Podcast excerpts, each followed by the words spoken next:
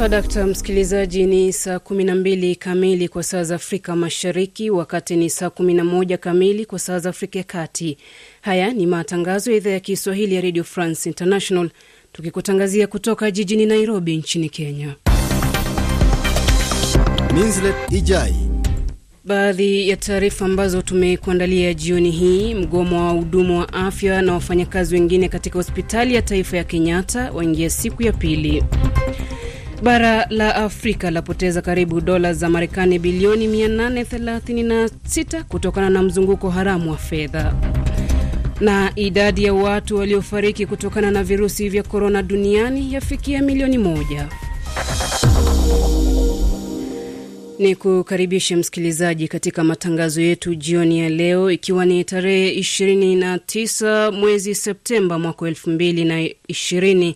Kumbuka pia msikilizaji, matangazo haya unaweza kuyafuatilia kwenye anwani www RFI Kiswahili.com au pia vilevile vile unaweza kupakua application ya RFI Pure Radio na utakuwa unafuatilia matangazo haya moja kwa moja kutoka hapa jijini Nairobi nchini Kenya. Tuanze taarifa zetu nchini Kenya, ambapo wahudumu wa afya na wafanyakazi wengine katika hospitali ya taifa ya Kenyatta jijini Nairobi kwa siku ya pili wanagoma kushinikiza tume ya kusawazisha mishahara kuidhinisha nyongeza ya mishahara yao. Mgomo huo umesababisha mateso kwa wagonjwa katika hospitali hiyo kubwa ya rufaa Afrika Mashariki na Kati, huku kifo cha mgonjwa kikiripotiwa baada ya kutopata matibabu.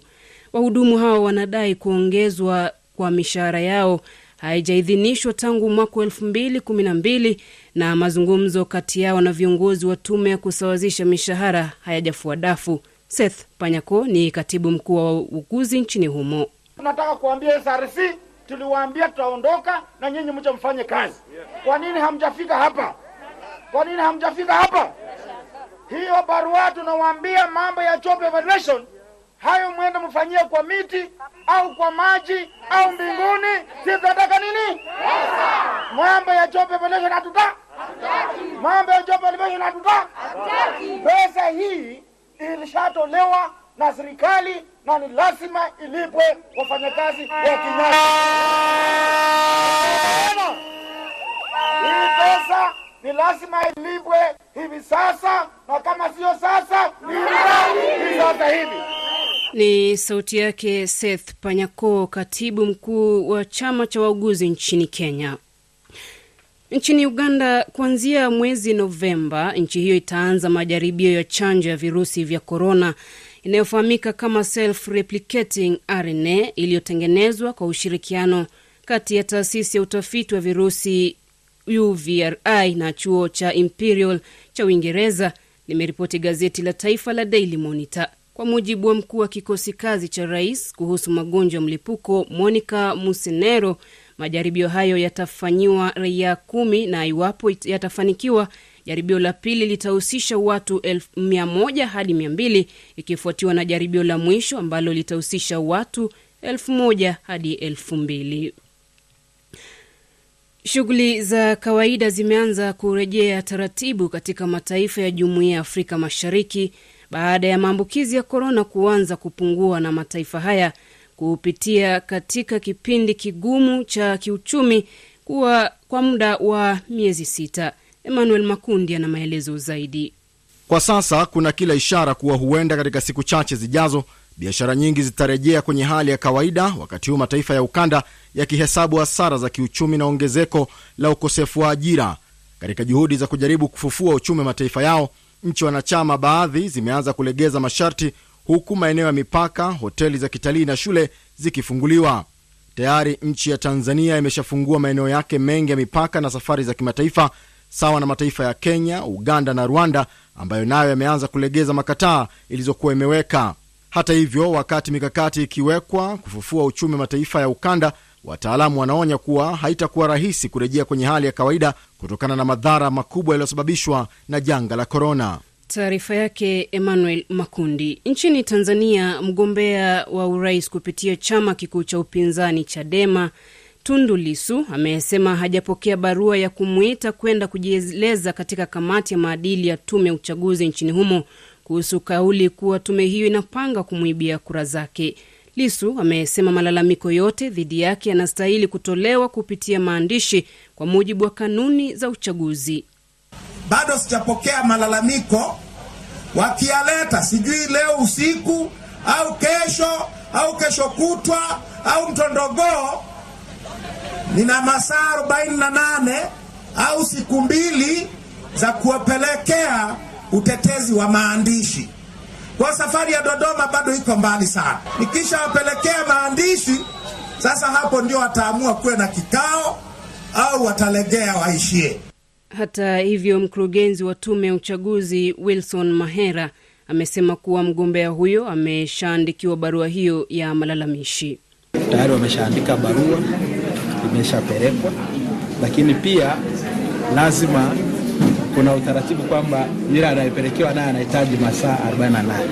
Kwa yote haya yamezingatiwa, ndio maana tarehe ambayo rasmi atakuwepo Dar es Salaam kwa ajili ya kujibu hizo tuhuma si leo, lakini inakidhi matakwa ya masaa 48 tangu alipopokea ile barua. Nchi ya Tanzania inaelekea kwenye uchaguzi mkuu tarehe 28 mwezi Oktoba, huku kinyang'anyiro kikubwa kikiwa kati ya Rais John Pombe Magufuli anayetafuta muhula wa pili na Tundu Lissu. Jeshi la Sudan limesema wanajeshi wake wameshambuliwa na wapiganaji wa upinzani wa Sudan Liberation Movement wakiongozwa na Abdel Wahid Al Nur katika eneo la Baldong Jabel Mara katika mji wa Darfur. Mwezi Agosti, serikali ya Khartum ilisaini makubaliano ya amani na makundi ya waasi ya Sudan Revolutionary Front SRF kwa nia ya kumaliza mapigano katika mji wa Darfur, katika mji mwingine wa Kodafon kusini na Blue Nile. Msikilizaji, unaweza kusikiliza matangazo ya RFI muda wowote kwa kupakua application ya RFI Pure Radio, RFI Pure Radio kwenye simu yako ya kiganjani na kusikiliza matangazo yetu kwa lugha 16 ikiwemo lugha adimu ya Kiswahili. Application hii ni bure. Zimekatika dakika saba baada ya saa 12 jioni kwa saa za Afrika Mashariki. Bara la Afrika limepoteza karibu dola za Marekani bilioni 836 kwa kipindi cha miaka 15 hadi kufikia mwaka 2015 katika mzunguko haramu wa fedha kama vile ukwepaji kodi na wizi kwenda nje ya bara hilo. Florence Kiua anaeleza zaidi. Ripoti hiyo yenye kurasa 248 iliyotolewa na tume ya Umoja wa Mataifa ya biashara na maendeleo UNCTAD inaeleza kuwa mzunguko huo haramu wa fedha unahusishwa na usafirishaji wa madini kama almasi, dhahabu pamoja na visa vya ufisadi na watu kukwepa kulipa kodi. Aidha, ripoti hiyo inaeleza kuwa bara la Afrika linapoteza karibu dola bilioni 89 kila mwaka kutokana na mzunguko huo. Pamoja na hayo, tume hiyo ya Umoja wa Mataifa inaeleza kuwa fedha zinazopotea ni zaidi ya zile ambazo bara la Afrika inapata kutoka kwa wahisani kwa ajili ya miradi ya maendeleo. Katibu mkuu wa UNCTAD Mukisa Kitui amesema kuwa mzunguko huo haramu wa fedha kutoka barani Afrika unawaibia Waafrika na kuifanya dunia kukosa imani kwa taasisi za Afrika, huku Waafrika wengi wakiendelea kuwa maskini na kushindwa kupata mahitaji muhimu kama afya bora na elimu. Taarifa yake Florence Kiwuwa. Rais wa Nigeria Muhammadu Buhari amesema bado kuna mambo ambayo yanahitaji kutatuliwa katika mchakato wa jeshi la Mali kukabidhi madaraka kwa serikali ya kiraia kabla ya vikwazo vilivyowekewa nchi hiyo kuondolewa. Muungano wa nchi za Afrika Magharibi, ECOWAS, uliiwekea nchi hiyo vikwazo baada ya mapinduzi ya mwezi uliopita. Uteuzi wa rais wa kiraia na waziri mkuu ukiwa ni baadhi ya masharti ya vikwazo hivyo kuondolewa. Aidha, Buhari amesema huenda viongozi wa ukanda huo wakakutana tena kujadili hali ya kisiasa nchini humo. Wapinzani wa rai, rais wa Cote d'Ivoire Alassane Ouattara wamekuwa wakiandamana jijini Paris nchini Ufaransa kuendeleza shinikizo za kiongozi huyo kuacha kuwania urais kwa muhula wa tatu. Uchaguzi nchini Ivory Coast utafanyika mwezi Oktoba na upinzani nchini humo umeendelea na harakati za kumtaka Ouattara kujiondoa lakini hajaonyesha nia ya kufanya hivyo. Kwingineko, msikilizaji, chama cha upinzani nchini Guinea Conakry FNDC kimesema maafisa wa polisi wamezingira nyumba ya Abdulrahman Sano, mmoja wa viongozi wake, wakati maandamano ya kupinga hatua ya rais Alpha Conde kuwania tena urais kwa muhula wa tatu yakitarajiwa kufanyika. FNDC, muungano wa asasi za kiraia na vyama vya upinzani, vimekosoa uamuzi wa rais Konde wa kuwania urais kwa muhula wa tatu na kuwapa kuwa maandamano yatafanyika licha ya kupigwa marufuku na serikali. Dakika kumi baada ya saa kumi na mbili jioni saa za Afrika Mashariki. Janga la korona sasa limesababisha vifo vya zaidi ya watu milioni moja duniani kwa mujibu wa takwimu zilizotolewa na chuo kikuu cha Johns Hopkins nchini Marekani. Katibu mkuu wa Umoja wa Mataifa Antonio Guterres amesema idadi hiyo inasikitisha na kuleta huzuni duniani, huku idadi kubwa ya vifo vikiripotiwa nchini Marekani, India na Brazil. Guterres amewataka viongozi wa dunia kujifunza kutokana na makosa yaliyojitokeza kukabiliana na janga hili, huku akisema watu waliopoteza maisha hawapaswi kusahaulika. Tumefika katika kiwango cha juu sana. Watu milioni moja kupoteza maisha kutokana na janga la korona ni idadi kubwa sana. Walikuwa watu muhimu kwetu, kaka na dada, wazazi wetu, tusiwasahau kamwe. Janga hili limeleta majonzi mengi sana. Kuwaona ndugu zetu wakiumwa au hata kuwaomboleza wakiwa wamefariki ilikuwa ni vigumu sana. Sauti yake Antonio Guterres, katibu mkuu wa Umoja wa Mataifa. Mapigano kati ya vikosi vya Armenia na Azerbaijan kuhusu jimbo lililojitenga la Nagorno Karabaki yameendelea kwa siku ya tatu. Wizara ya ulinzi ya Armenia imesema majeshi yake yameendeleza mashambulizi katika maeneo ya Fizuli, Jaibail na Adere. Hadi kufikia sasa zaidi ya wanajeshi hamsini na raia kumi na moja wamepoteza maisha kufuatia mapigano hayo, Umoja wa Mataifa na jamii ya kimataifa yakitoa wito wa kusitishwa mapigano hayo kutoa nafasi ya mazungumzo. Rais wa Ufaransa Emmanuel Macron ameahidi kusuluhisha mzozo wa kisiasa nchini Belarus baada ya kikao chake na kiongozi wa upinzani nchini humo Svetlana Tikhanovskaya. Maelfu ya wafuasi wa upinzani wamekuwa wakiandamana baada ya uchaguzi wa Agosti 9 uliomrudisha madarakani Alexander Lukashenko. Hii hapa ni kauli yake Rais Emmanuel Macron. Hatukubali uchaguzi wa rais Lukashenko, hivyo leo hatukubali hadhi yake kama rais mteule. Pendekezo letu, utashi wetu ni kuthibitisha kama watu wa Ulaya ni kuanzisha mazungumzo yataojadili kuhusu matokeo ya uchaguzi na kuwa na mchakato utaokubali uwepo wa mashirika ya kiraia na kuruhusu kipindi cha mpito chenye utulivu. Usuluhishi utaongozwa na tume ya Ulaya haraka iwezekanavyo. Tutaungana na Urusi na Belarus. Rais Putin ameonyesha uungwaji mkono wa hatua hiyo na kutusaidia kumshawishi Lukashenko katika mwelekeo huu. Upinzani unasema Lukashenko ambaye ameongoza nchi hiyo kwa muda wa miaka 26 aliiba kura na hivyo wanamtaka aondoke madarakani. Shirika la kimataifa la kutetea haki za binadamu la Amnesty International limeishtumu Ufaransa kwa kutumia sheria zisizo wazi kutekeleza ukandami, ukandamizaji dhidi ya waandamanaji wanaopinga serikali na ukatili wa polisi.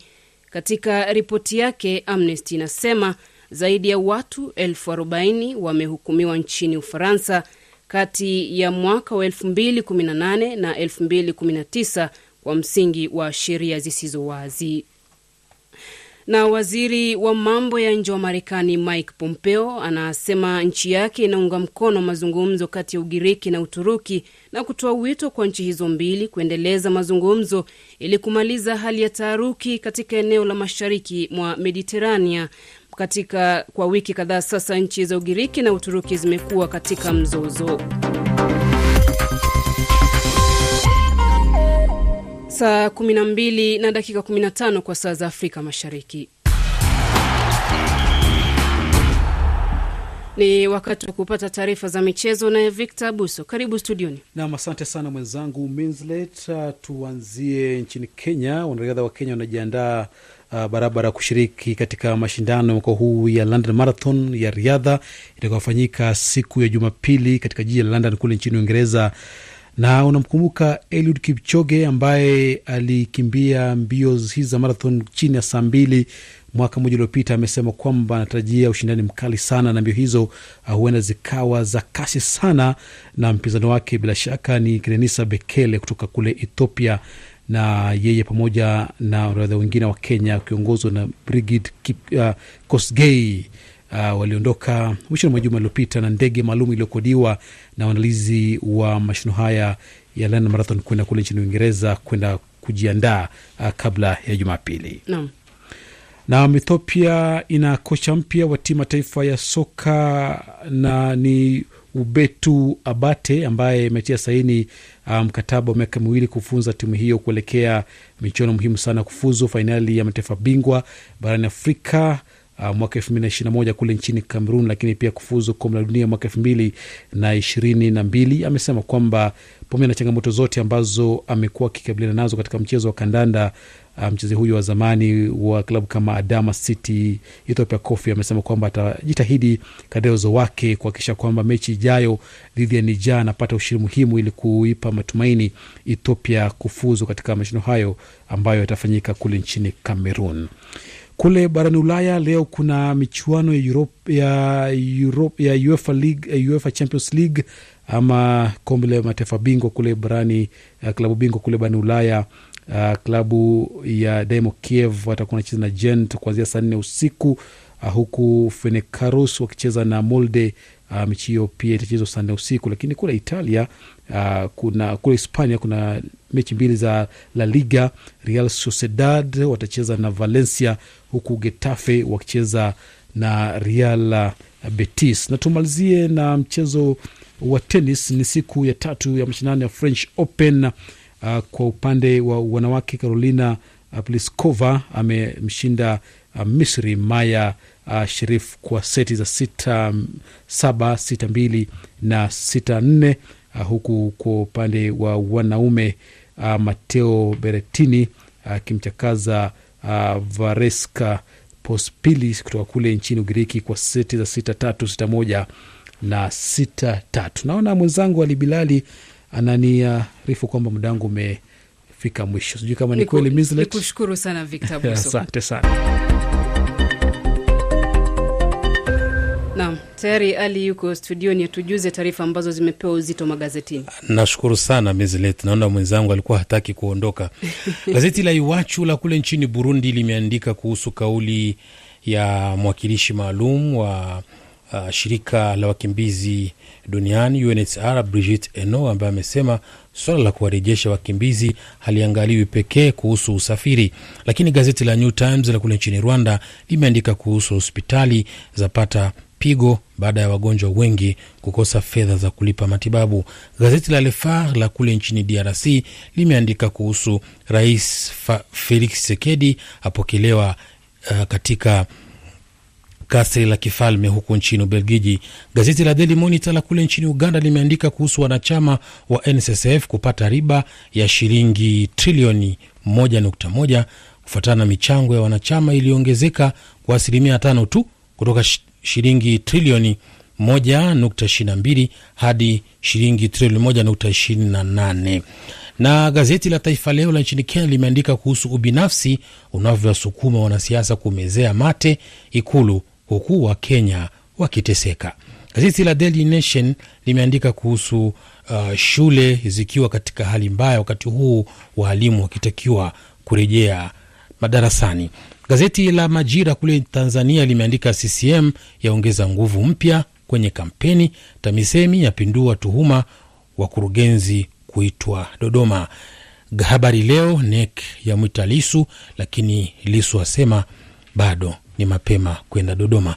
Gazeti la Nipashe, uchaguzi mkuu elfu mbili na ishirini wa kipekee. Nimalizia hapa na gazeti la Mwananchi, Lisu awekwa mtu kati. Nam ni kushukuru sana Ali Bilali. Shukran pia. Ni mpishe Julian Rubavu anakujia na makala Afrika Mashariki.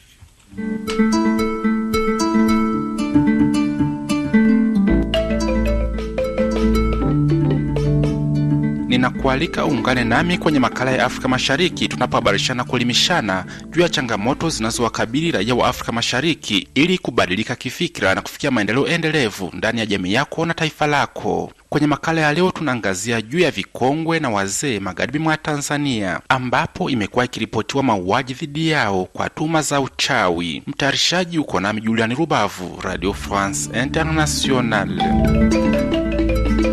Msikilizaji, kwa miongo kadhaa umekuwa ukisikia kwenye vyombo vya habari na pengine kushuhudia kwenye maeneo unapoishi watu wanaotuhumiwa kuwa wachawi. Huko magharibi mwa Tanzania, yeyote anayetuhumiwa kuwa mchawi, hususani wazee na vikongwe, huwa wanauawa au kukimbia makazi yao na jamii. Nimefika kwenye kituo cha Kolandoto mkoani Shinyanga, Tanzania, ambacho kwa miaka mingi kilikuwa kituo maalum kwa wagonjwa wa ukoma. Kwa sasa kituo hicho ndo hifadhi salama kwa wazee na vikongwe. Fuatilia mazungumzo yangu na Bi Evodia Ndaka, msimamizi wa kituo hicho. Mi naitwa Evodia Andaka, ni mtumishi wa idara ya ustawi wa jamii ambaye inashughulikia kuwatunza au kuwalea au kuwasaidia hao wazee ambao wengine wameathirika na ugonjwa wa ukoma na wengine ambao wameonekana kwamba ni wachawi au ambao wanaaminika kwa imani ya kishirikina. Kwa hiyo wote tunawahudumia hapa.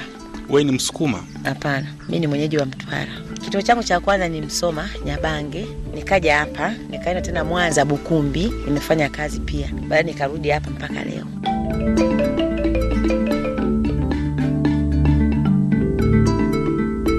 Kwanza, hii kituo kilianza lini? Hii kituo kina miaka mingi, toka mwaka 1914 elfu moja 1914, kwa hiyo kuna zaidi ya miaka mia. miaka mia, kina muda mrefu sana.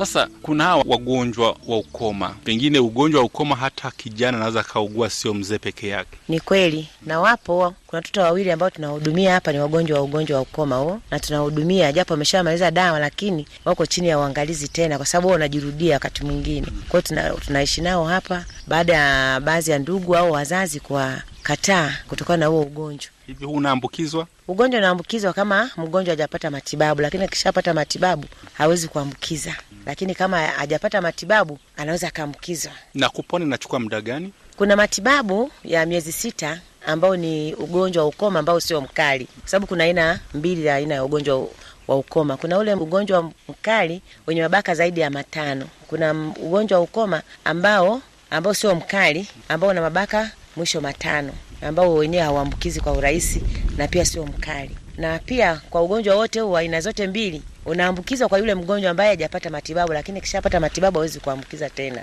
Una kinga?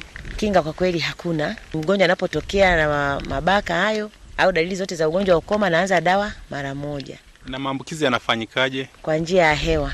Kwa njia ya hewa ndo nampata maambukizo, kwa sababu labda mko kwenye basi au kwenye mkutano, mmoja wenu labda ana ugonjwa huo, labda anapiga chafya au anapiga miayo bila kujizuia au kuweka mkono au kitambaa. Kwa hiyo aliye karibu naye anaweza akamwambukiza, kama labda na kinga yake ni hafifu, kwa hiyo kumwambukiza ni rahisi sana. Uko hapa ni kwenye ustawi wa jamii, sasa unawahudumia hao watu, we ndiye unawahudumia una matibabu au kuna wataalamu wengine wanaohusika na kuwatibu? Kuna wataalamu wengine ambao hospitali iko hapa jirani yetu, nafikiri majengo nayaona, ndo wanatibiwa pale. Wakishatibiwa pale, labda wanaweza karudi nyumbani kwao, wanapopata unyanyapaa, wanapowanyanyapaa wa ndugu zao au mke wake au mme wake, inabidi arudi hapa kuomba hifadhi, na sisi tunawapokea kwa ajili ya ulinzi na usalama wa muhusika. Jumla ya wote hao wagonjwa wa ukoma na hao wazee vikongwe wanaonyanyapaliwa kwa wakitumiwa uchawi, mnao wangapi kwa sasa hivi? Tunao arobaini na tano, lakini wamefikia hatua hiyo baada ya kuona kwamba hali ya maisha imeyumba kidogo kutokana na mahitaji. Wakinapoona kitu kama hicho, wanatoroka kwenda labda mjini au Arusha kwenda kuombaomba, lakini wakisikia taarifa kwamba hali imekuwa nzuri, labda chakula hapa e, na wageni wanakuja, labda wanaleta misaada, unakuta wanarudi mara moja. Kwa hiyo wanaweza wakafika zaidi ya hamsini. Wanatunzwa na nani? Wanatunzwa na serikali. Unavyosema eti kituo sasa kinayumba na nini, ina maana serikali imekata ule ufadhili unaoletwa hapa? Hapana, jakata, labda kutokana na hali halisi tulionayo, inaweza kachelewa labda kutuma pesa za chakula. Kwa hiyo mtu kulala njaa hawezi, inabidi aondoke akajitafutie. Serikali bado inatoa msaada, lakini ile huduma kwa kweli haitoshi bila nguvu zingine. Wanajipikia wenyewe. Kuna baadhi wanajipikia, kuna baadhi wengine wanapikiwa, kwa wale ambao wana hali ngumu, labda hawana mikono kabisa au wazee sana hawajiwezi, kwa hiyo wanapikiwa jikoni. Kuna wapishi ambao wameajiriwa na serikali wanawapikia. Hao wanaowahudumia hakuna oga wasiwasi kwamba nao wanaweza wakaambukizwa. Tunachomshukuru Mungu ni kwamba hawaji hapa bila kupata matibabu. Wakishapata matibabu ndo wanakuja katika eneo hili. Hatujai kupata tatizo kama hilo. Kwa mfano mimi binafsi nimeanza kazi toka mwaka themanini na nne mwezi wa tano nimeanza kazi na mpaka leo niko nao, na Mungu anaendelea kunilinda, sijawahi kuona dalili zozote zile. Una watoto? Nina watoto. Kwa hiyo dalili zinaanza kuja kwako au mtoto naye mzaa, inatokeaje? Pengine uzoefu unao kwa huu ugonjwa wa ukoma unavyoambukizwa? Dalili ya mtoto anaweza akaambukizwa kama mama hajapata matibabu. Kwa hiyo anapokuwa tumboni anaweza akapata maambukizo hayo. Kwa hiyo ina maana atakapozaliwa akaonekana na tatizo hilo, anaanza matibabu mara moja, na hawezi kupata matibabu mtoto kama mtoto mpaka na mzazi mwenyewe atabidi achunguzwe. Hayo mabaka yakoje? ya rangi ya shaba na hayaumi. Mishipa ya fahamu lazima ina, inaathirika ma, mapema zaidi. Hata akijichoma mwiba au msumari au chochote kile chenye ncha hawezi kujisikia maumivu yoyote mpaka baadaye aone kwa macho yake. Hata pale ambapo hakuna baka E, ambapo hata baka anaweza kachoma msumari kama miguuni au hata mkononi akaungua moto, asijisikie kama ameungua moto mpaka baadaye. hawa vikongwe, wazee na wengine ambao wanatumiwa kama ni wachawi, wenyewe mnawapata hapa katika mazingira yapi? Sisi tunapata kwa njia ya polisi. Polisi labda anaenda kuokoa, labda kuna mtu mzee mmoja labda ametumiwa kwa kitu kama hicho, labda anapigwa au anafanya nini. Polisi napo wanapopata taarifa, wanapoenda kumchukua moja kwa moja, wanampeleka labda kama amejeruhiwa, anapeleka hospitali, akishatibiwa anamleta moja kwa moja hapa. Kwa mfano hivi juzi juzi nimepokea vikongwe wawili ambao wametuhumiwa kwa tukio hilo la uchawi na waliletwa hapa kwa kuletwa na polisi na tukawahudumia. Wengine walikuja wagonjwa, tukawahudumia hivyo hivyo kwa dawa, japo dawa hatuna kituo chetu. Lakini unapomwona mzee amepata majeruhi kama hayo, mimi kama mtoto najisikia huzuni, lazima nitafute njia au namna yoyote ile, hata kwa pesa yangu kuweza kumnunulia dawa, alafu aendelee kuishi kwa usalama wake. Lakini utakuta kuna wengine wanapokuja hapa wakipata tu nguvu wanatoroka Hata hao wanaotumiwa uchawi. Wanatoroka na wanakokwenda hawajulikani. Kwa mfano, kuna kesi moja ambayo nijaribu kufanya mawasiliano na polisi hivi juzi, ikaonekana kwamba huyo bibi baada ya kuondoka hapa, alipopona tu alikuja mgo- na hali ngumu sana, akitumiwa uchawi. uchawi ndio, kutoka kijiji cha Samue, ni nje kidogo ya Shinyanga lakini alipopata nguvu na uwezo wa kuweza kutembea, maka alikuwa aweza kutembea, hawezi, akanitoroka. Nikajaribu kumfuatilia, nikatoa na ripoti polisi, wasema ni kweli. Alirudi mpaka pale hospitali alipokuwa anatibiwa, lakini baadaye tulivyoanza kufanya taratibu za kumrudisha tena huku, katoroka tena, tujui kwamba yuko wapi. Kwa hiyo polisi bado inaendelea kumtafuta kwa ajili ya usalama wake. au wanaotumiwa uchawi wako wangapi hapa? Kwa sasa hivi ndio nao wamebaki kama wanne waliobaki. Kwa hiyo wanakuja wengi, alafu wanatoka taratibu taratibu. Wanatoka taratibu eh, wanapopata tu ile nafuu wanatoroka, lakini hawarudi kule kule kijijini kwao. Wanakuwa tena watu wa kuzunguka mitaani, tena inapotokea ile safisha jiji kuwaokoa wale wazee, waleta tena hapa, wanakuja tena hapa hapo wanaishi. Mnavyosikia mazingira yakoje huko kijijini, huko mitaani, wanapokuwa mpaka wanatoroka wanakuja hapa? Utakuta wanaandikiwa barua ya kutishiwa, na baadhi ya wananchi wenye imani hizo wanawekewa labda mlangoni, kwao, wanapoamka ile asubuhi, wanakuta ile barua, wanapoomba msaada wa kusomewa, wakimsomea kwamba wana anatumiwa wewe uchawi. Kwa hiyo hapa muda wote anakuja kukatwa mapanga, kwa hiyo anachukua huo muda, anatoroka bado mapema, kabla ya mapanga hajamkuta, hata kama sio mchawi, lakini kutokana na kwamba ameshatuhumiwa, ili kujiokoa maisha yake, inabidi aondoke anapoondoka labda anakuwa mjini anazurula zurula, anaposhikwa na kuletwa hapa tena, ukimhoja anasema mimi nimekimbia kijijini kwetu, niandikiwa barua kwa kuhisiwa kwamba mimi ni mchawi. Hakuna vitisho vyovyote dhidi yao, labda ambavyo vimeshatokea hapa, kuwashambulia kwamba wao ni wachawi alafu wamekimbilia hapa? Tunamshukuru Mungu hajatokea kitu kama hicho, hatujawahi kuona kitu kama hicho kwa miaka yote ambayo nimekaa hapa. Basi nakushukuru sana. Umesema majina yako ni nani? Naitwa Evodia Andaka, ni msaidizi wa msimamizi wa makao ya wazee na wasiojiweza. Pia niko upande wa afya ya wazee. Ah, Kituo hiki kinajulikana kwa jina la Kolandoto ustawi wa jamii, kiko katika mkoa wa Shinyanga, Tanzania. Na hapo ndo tamati ya makala ya Afrika Mashariki, tukiangazia juu ya maisha ya vikongwe na wazee magharibi mwa Tanzania, ambapo imekuwa ikiripotiwa mauaji dhidi yao kwa tuhuma za uchawi. Ulikuwa nami Julian Rubavu, Radio France Internationale.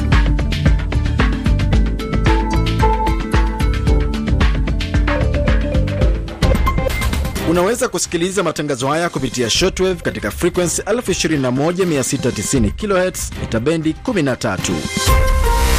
RFI. Ni saa 11 na nusu kwa saa za Afrika ya Kati, wakati ni saa 12 na nusu Afrika Mashariki. Haya ni matangazo ya idhaa ya Kiswahili ya Radio France International, tukikutangazia kutoka jijini Nairobi nchini Kenya. Minslet Ijai. Baadhi ya taarifa ambazo tumekuandalia awamu hii: shirika la mpango wa chakula duniani WFP latoa wito wa msaada kwa raia wa Sudan Kusini. Bara la Afrika lapoteza karibu dola za Marekani bilioni 836 kutokana na mzunguko haramu wa fedha. Na rais wa Faransa Emmanuel Macron aahidi kuongoza katika upatikanaji wa suluhu wa mzozo nchini Belarus. Karibu tena msikilizaji, katika matangazo yetu awamu hii. Ni kukumbushe tu kuwa matangazo haya pia unaweza kuyafuatilia kwenye anwani www.rfi kiswahili.com au pia vilevile unaweza kupakua application ya RFI Pure Radio.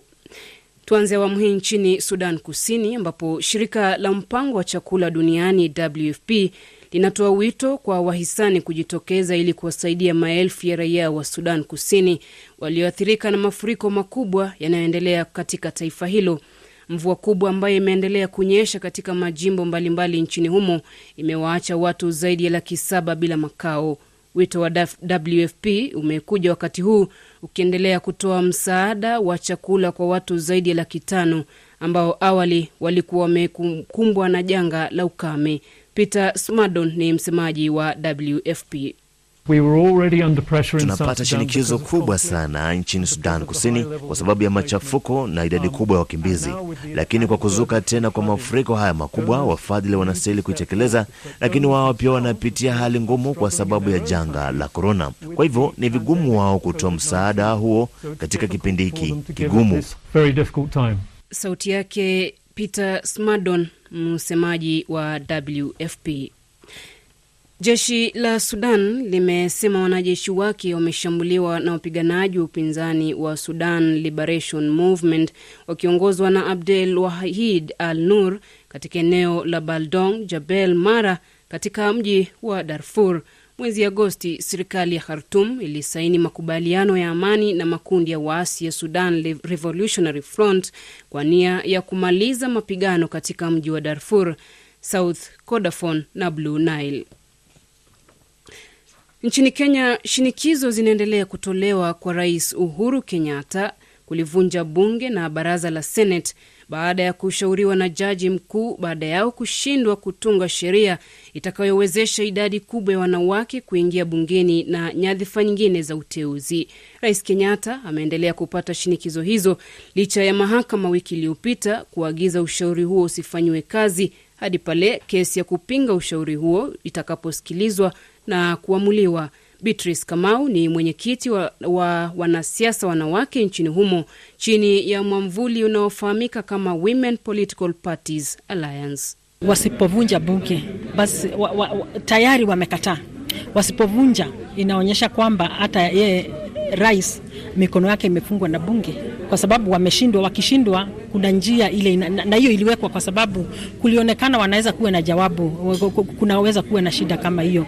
Ndio huo mkakati ukawekwa hapo, ndio ukija basi rais an, ana suluhisho ya kuvunja bunge na a, kuchaguliwe lingine, na bunge ikivunjwa, hata Wakenya wenyewe watajua imevunjwa kwa sababu ya hii na hii, na watakapokuwa wakichaguana eh, chama kama IBC kinaweza kuweka mikakati ambayo inahakikisha kuna usawa wakati wa uchaguzi. Ni sauti yake Beatrice Kamau, mwenyekiti wa wanasiasa wanawake nchini Kenya, akizungumza akiwa jijini Nairobi nchini Kenya.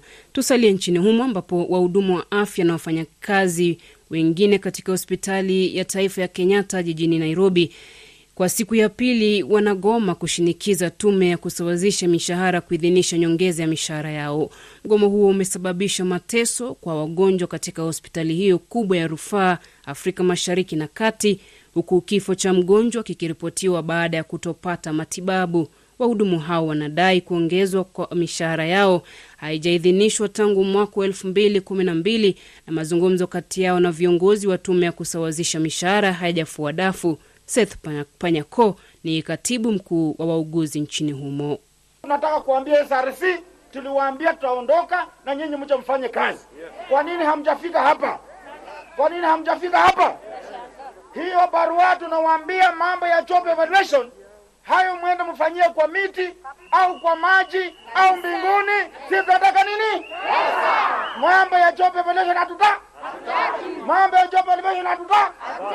Pesa hii ilishatolewa na serikali na ni lazima ilipwe wafanyakazi wa Kenyatta.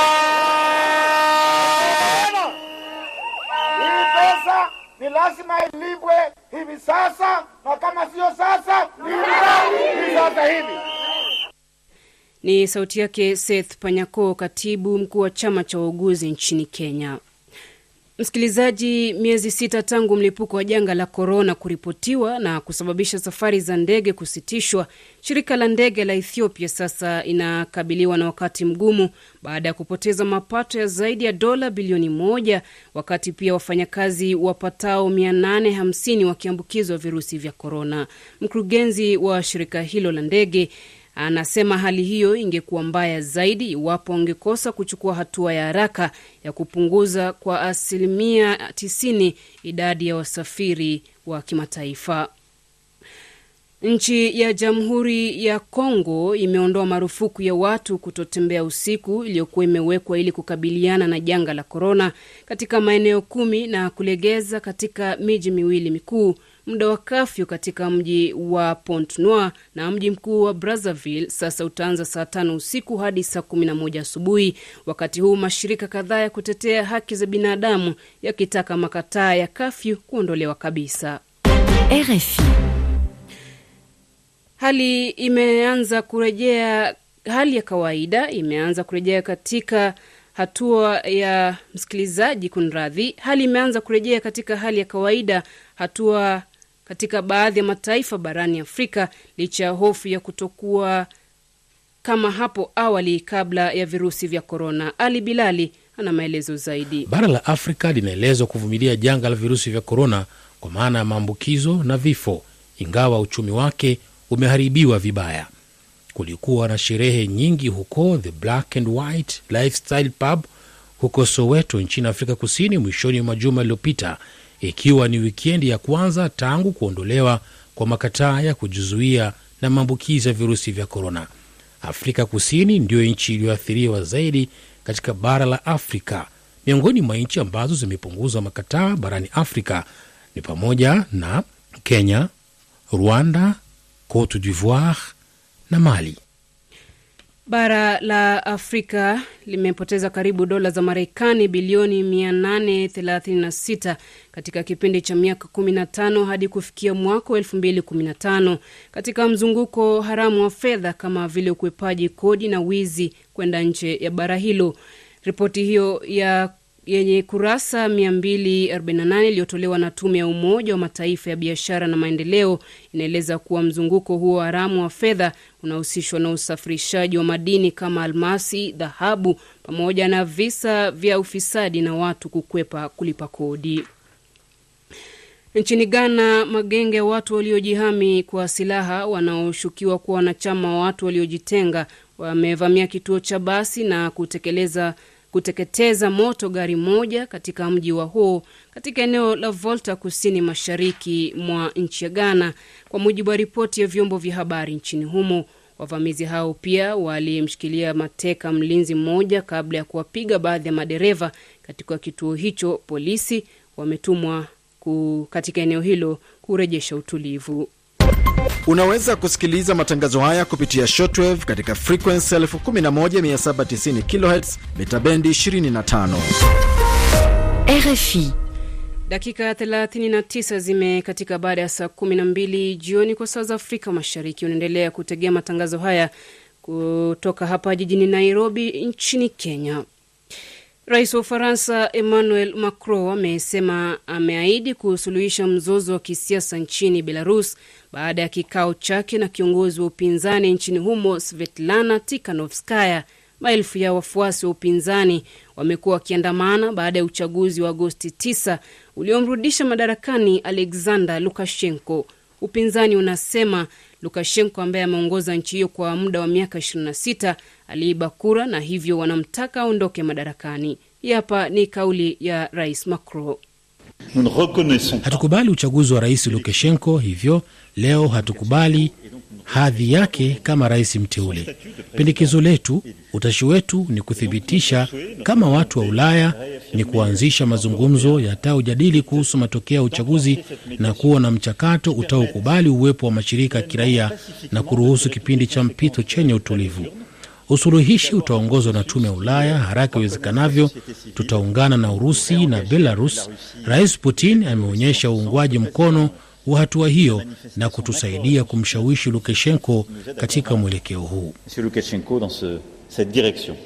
Ni sauti yake rais wa Ufaransa Emmanuel Macron. Kampuni ya Coyote nchini China sasa imejitosa katika mbio za kuangamiza virusi vya korona kwa kuahidi kuwa mashine yake aina ya Flash 20 itasaidia kurejesha matokeo ya vipimo vya maambukizi hayo kwa haraka ikilinganishwa na maabara. Sabrina Lee, mwanzilishi wa kampuni hiyo, anasema tayari mashine hiyo imetumiwa katika hospitali na viwanja vya ndege nchini China na ina uwezo wa kupima sampuli nne kwa wakati mmoja na kutoa matokeo ya vipimo ndani ya dakika 30. Janga la korona sasa limesababisha vifo vya zaidi ya watu milioni moja dunia, duniani kwa mujibu wa takwimu zilizotolewa na chuo kikuu cha Johns Hopkins nchini Marekani. Katibu mkuu wa Umoja wa Mataifa Antonio Guterres amesema idadi hiyo inasikitisha na kuleta huzuni duniani, huku idadi kubwa ya vifo vikiripotiwa nchini Marekani, India na Brazil. Guterres amewataka viongozi wa dunia kujifunza kutokana na makosa yaliyojitokeza kukabiliana na janga hili, huku akisema watu waliopoteza maisha hawapaswi kusahaulika. Tumefika katika kiwango cha juu sana. Watu milioni moja kupoteza maisha kutokana na janga la korona ni idadi kubwa sana. Walikuwa watu muhimu kwetu, kaka na dada, wazazi wetu, tusiwasahau kamwe. Janga hili limeleta majonzi mengi sana. Kuwaona ndugu zetu wakiumwa au hata kuwaomboleza wakiwa wamefariki ilikuwa ni vigumu sana. Sauti yake Antonio Guterres, katibu mkuu wa Umoja wa Mataifa.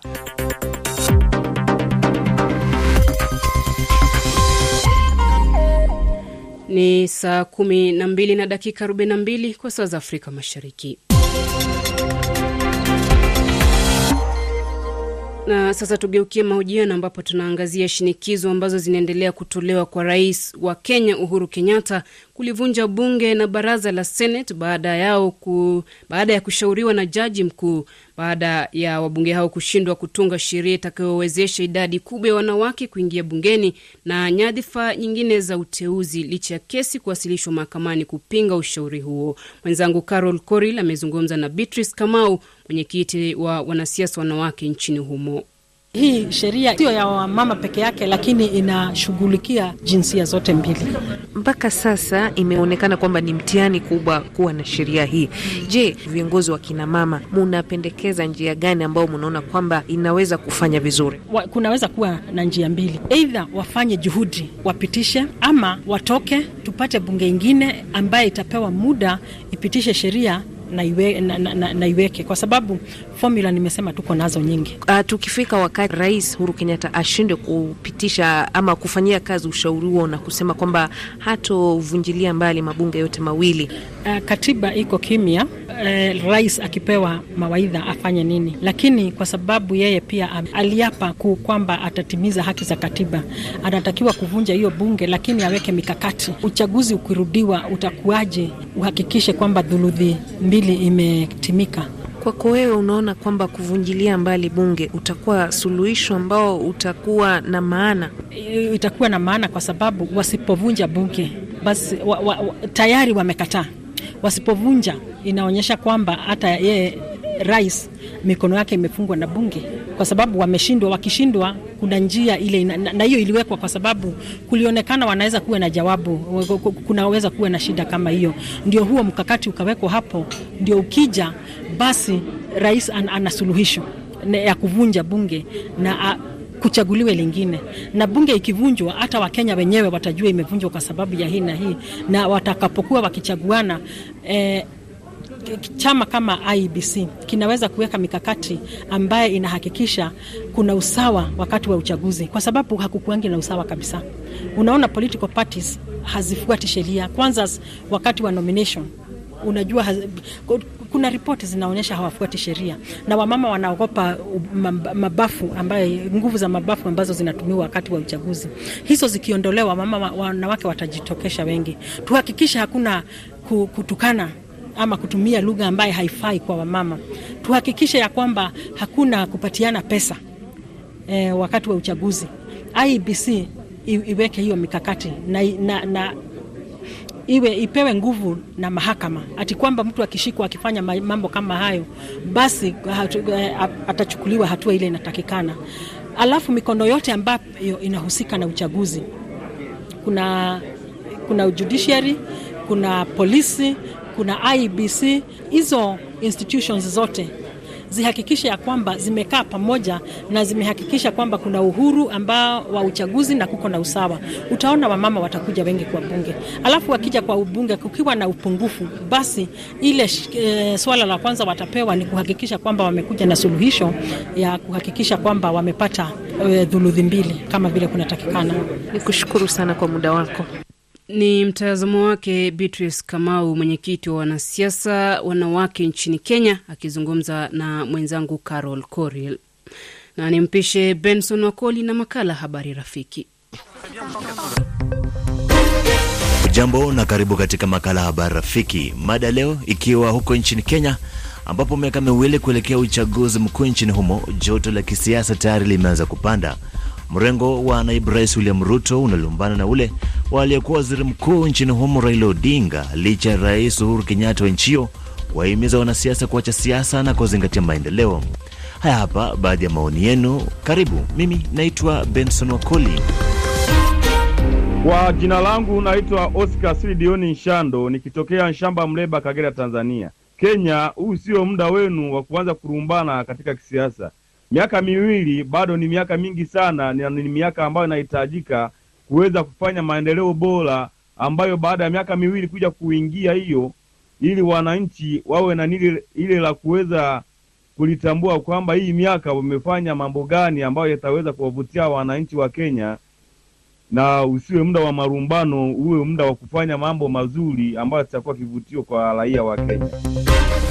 Kwa majina ni Anya Mbura kutoka kaunti ya Kiambu, na maoni yangu ya leo kuhusiana na suala hili la joto la kisiasa humu nchini Kenya ni kuwa eh, naibu wa rais William Ruto anaonekana kuwa na hofu kulingana na jinsi mambo yanavyofanyika. Unaona maneno ya handshake ni kana kwamba rais wetu na uh, Raila Odinga ni kana kwamba wanakuwa na kuelewana kiasi hivyo. Naibu wa rais ana, anakuwa na hofu ya kwamba rais anaweza anaweza muunga mkono Raila Odinga kinyume na walivyoagana, wataungana kwa miaka kumi kumi kwa kila mmoja.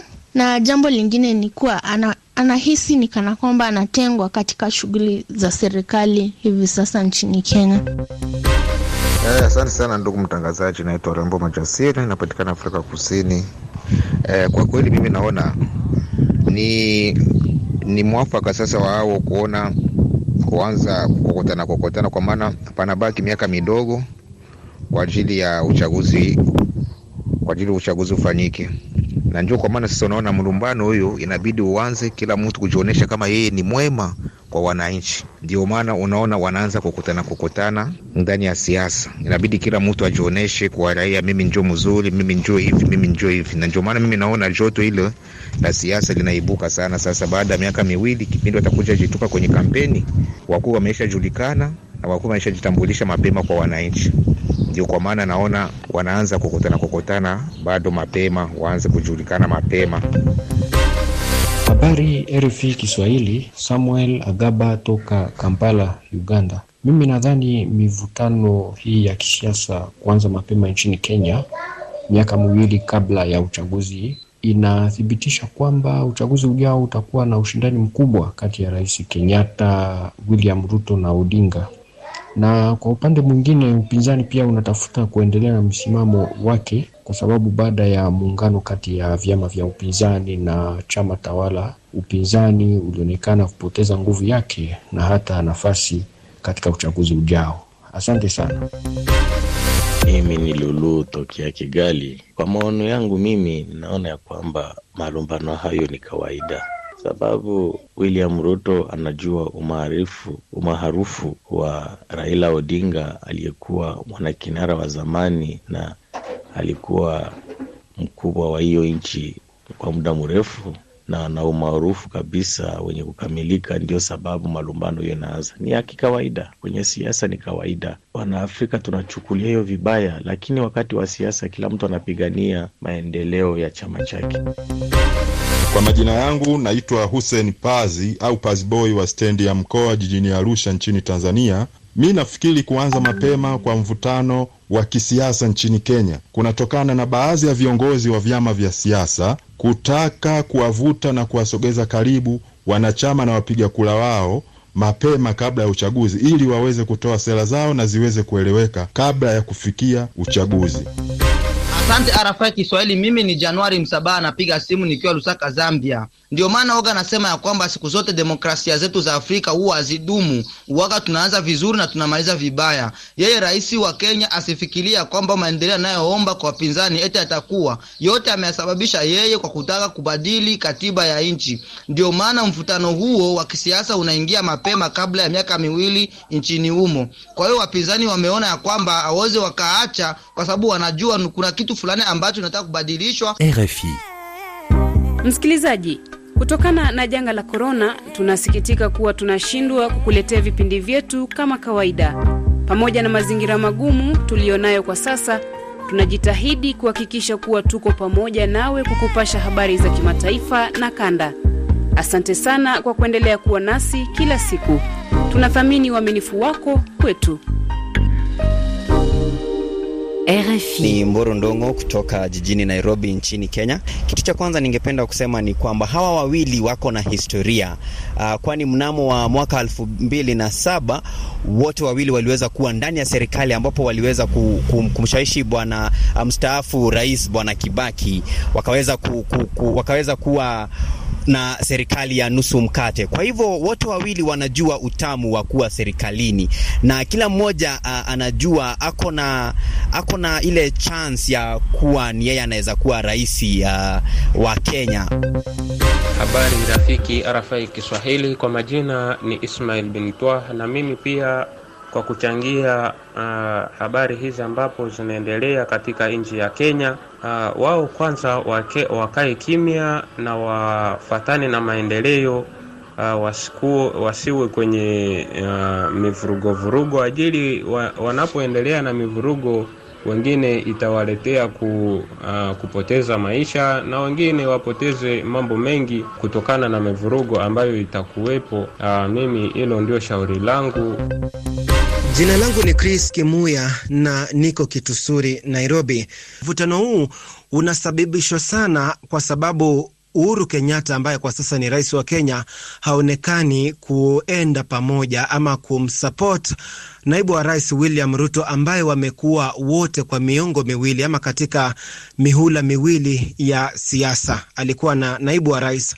Sasa rais Uhuru Kenyatta anaonekana sana kuwa na kufanya kazi na Raila Odinga kwa ukaribu sana. Ikumbukwe kuwa mikutano ya hivi karibuni ambayo imefanyika State House imeonekana kuwa Ruto hahudhurii, hivyo Ruto ni kama anaona anatemwa ama anatengwa katika kutoa maoni katika serikali ama kuchangia katika kuimarisha serikali ya Rais Uhuru Kenyatta.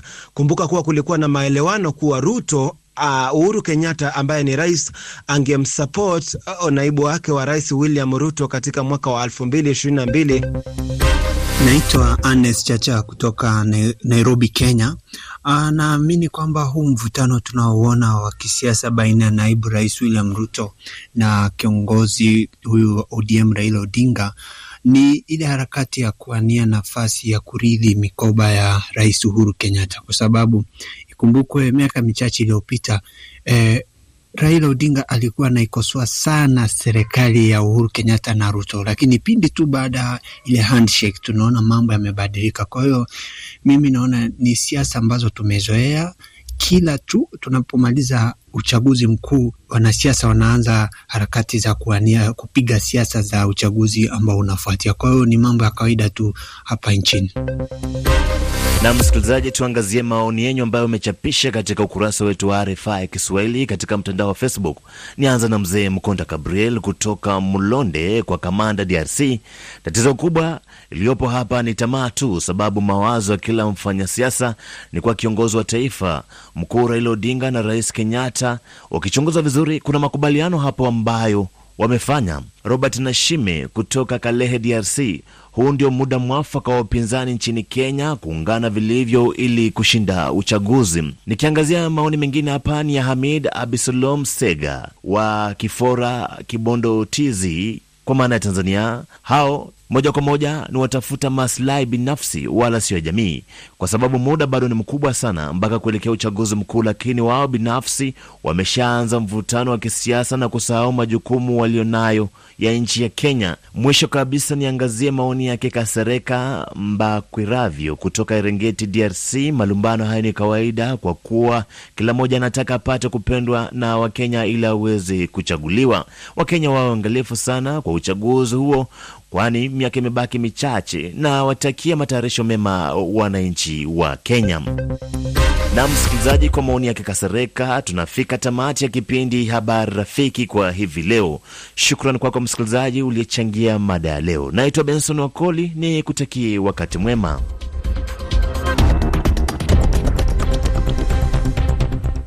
Msikilizaji, ni kukumbushe baadhi ya taarifa ambazo tumekuwa nazo jioni ya leo. Shirika la mpango wa chakula duniani WFP latoa wito wa msaada kwa raia wa Sudan Kusini, na rais wa Ufaransa Emmanuel Macron aahidi kuongoza katika upatikanaji wa suluhu wa mzozo nchini Belarus.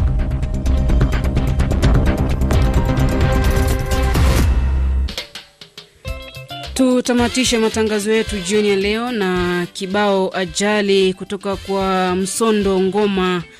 Kikundi hiki kinatoka nchini Tanzania.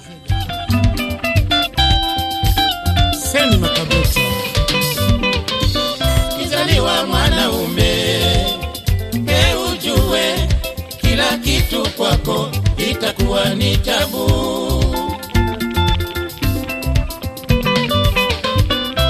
Kizaliwa mwanaume, he ujue kila kitu kwako itakuwa ni tabu.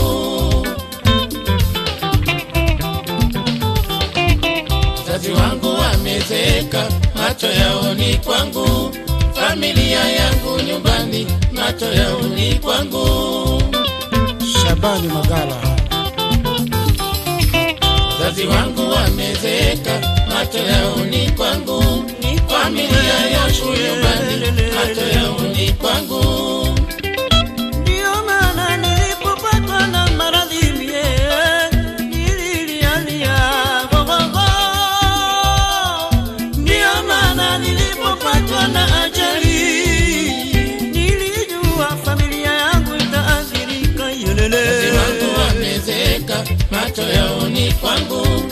familia yangu nyumbani, macho yao ni kwangu.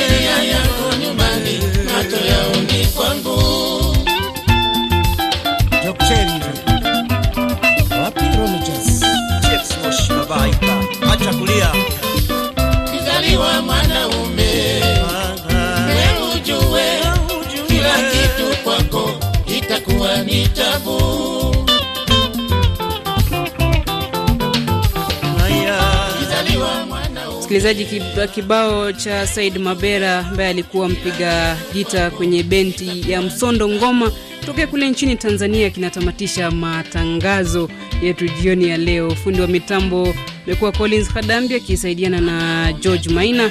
Msimamizi wa matangazo jioni hii amekuwa Victor Abuso. Kutoka kwangu mimi nafahamika kama Minslet Jai. Jioni njema. Nililia sana majaliwa nisaidie, wanaume tumeumbwa mateso